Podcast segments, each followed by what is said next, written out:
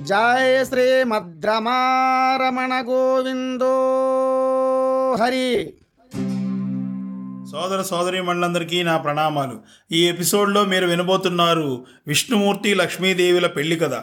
ఇంకా కథలోకి వెళ్తే ఒకనాడు అమృతం కోసం దేవతలు రాక్షసులు సముద్ర మదనం చేస్తూ ఉంటారు. ఆదిశేషుణ్ణి తాడుగా మార్చి మందర పర్వతాన్ని కవ్వంగా మార్చి ఆదికూర్మాన్ని ఆధారం చేసుకుని వారు క్షీరసాగరాన్ని మదిలిస్తారు.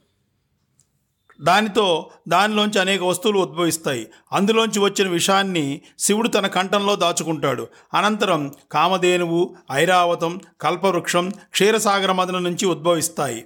అలా బయటకు వచ్చిన వాటిని ఒక్కొక్కటిని ఒక్కొక్కటిగా తీసుకుంటారు.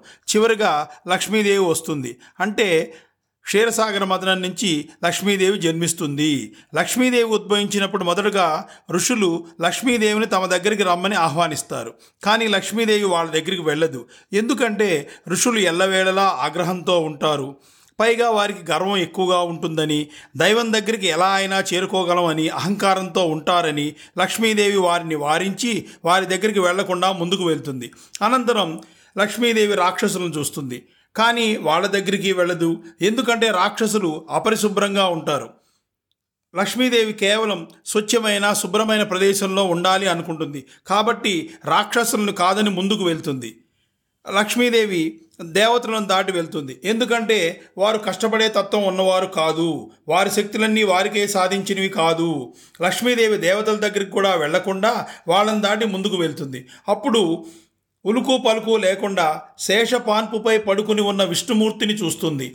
అందరూ వారి దగ్గరికి రమ్మని ఆహ్వానిస్తుంటే ఆయన మాత్రం పట్టించుకోకుండా ఉండటం చూసి లక్ష్మీదేవి ఆశ్చర్యపోతుంది. వెంటనే ఒక నిర్ణయానికి వస్తుంది. చేసుకుంటే విష్ణువునే వివాహం చేసుకోవాలి అని అనుకుంటుంది.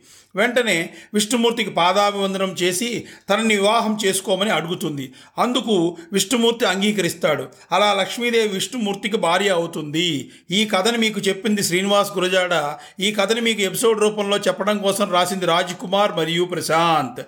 అందరి అందరికీ ఏకాదశి శుభాకాంక్షలు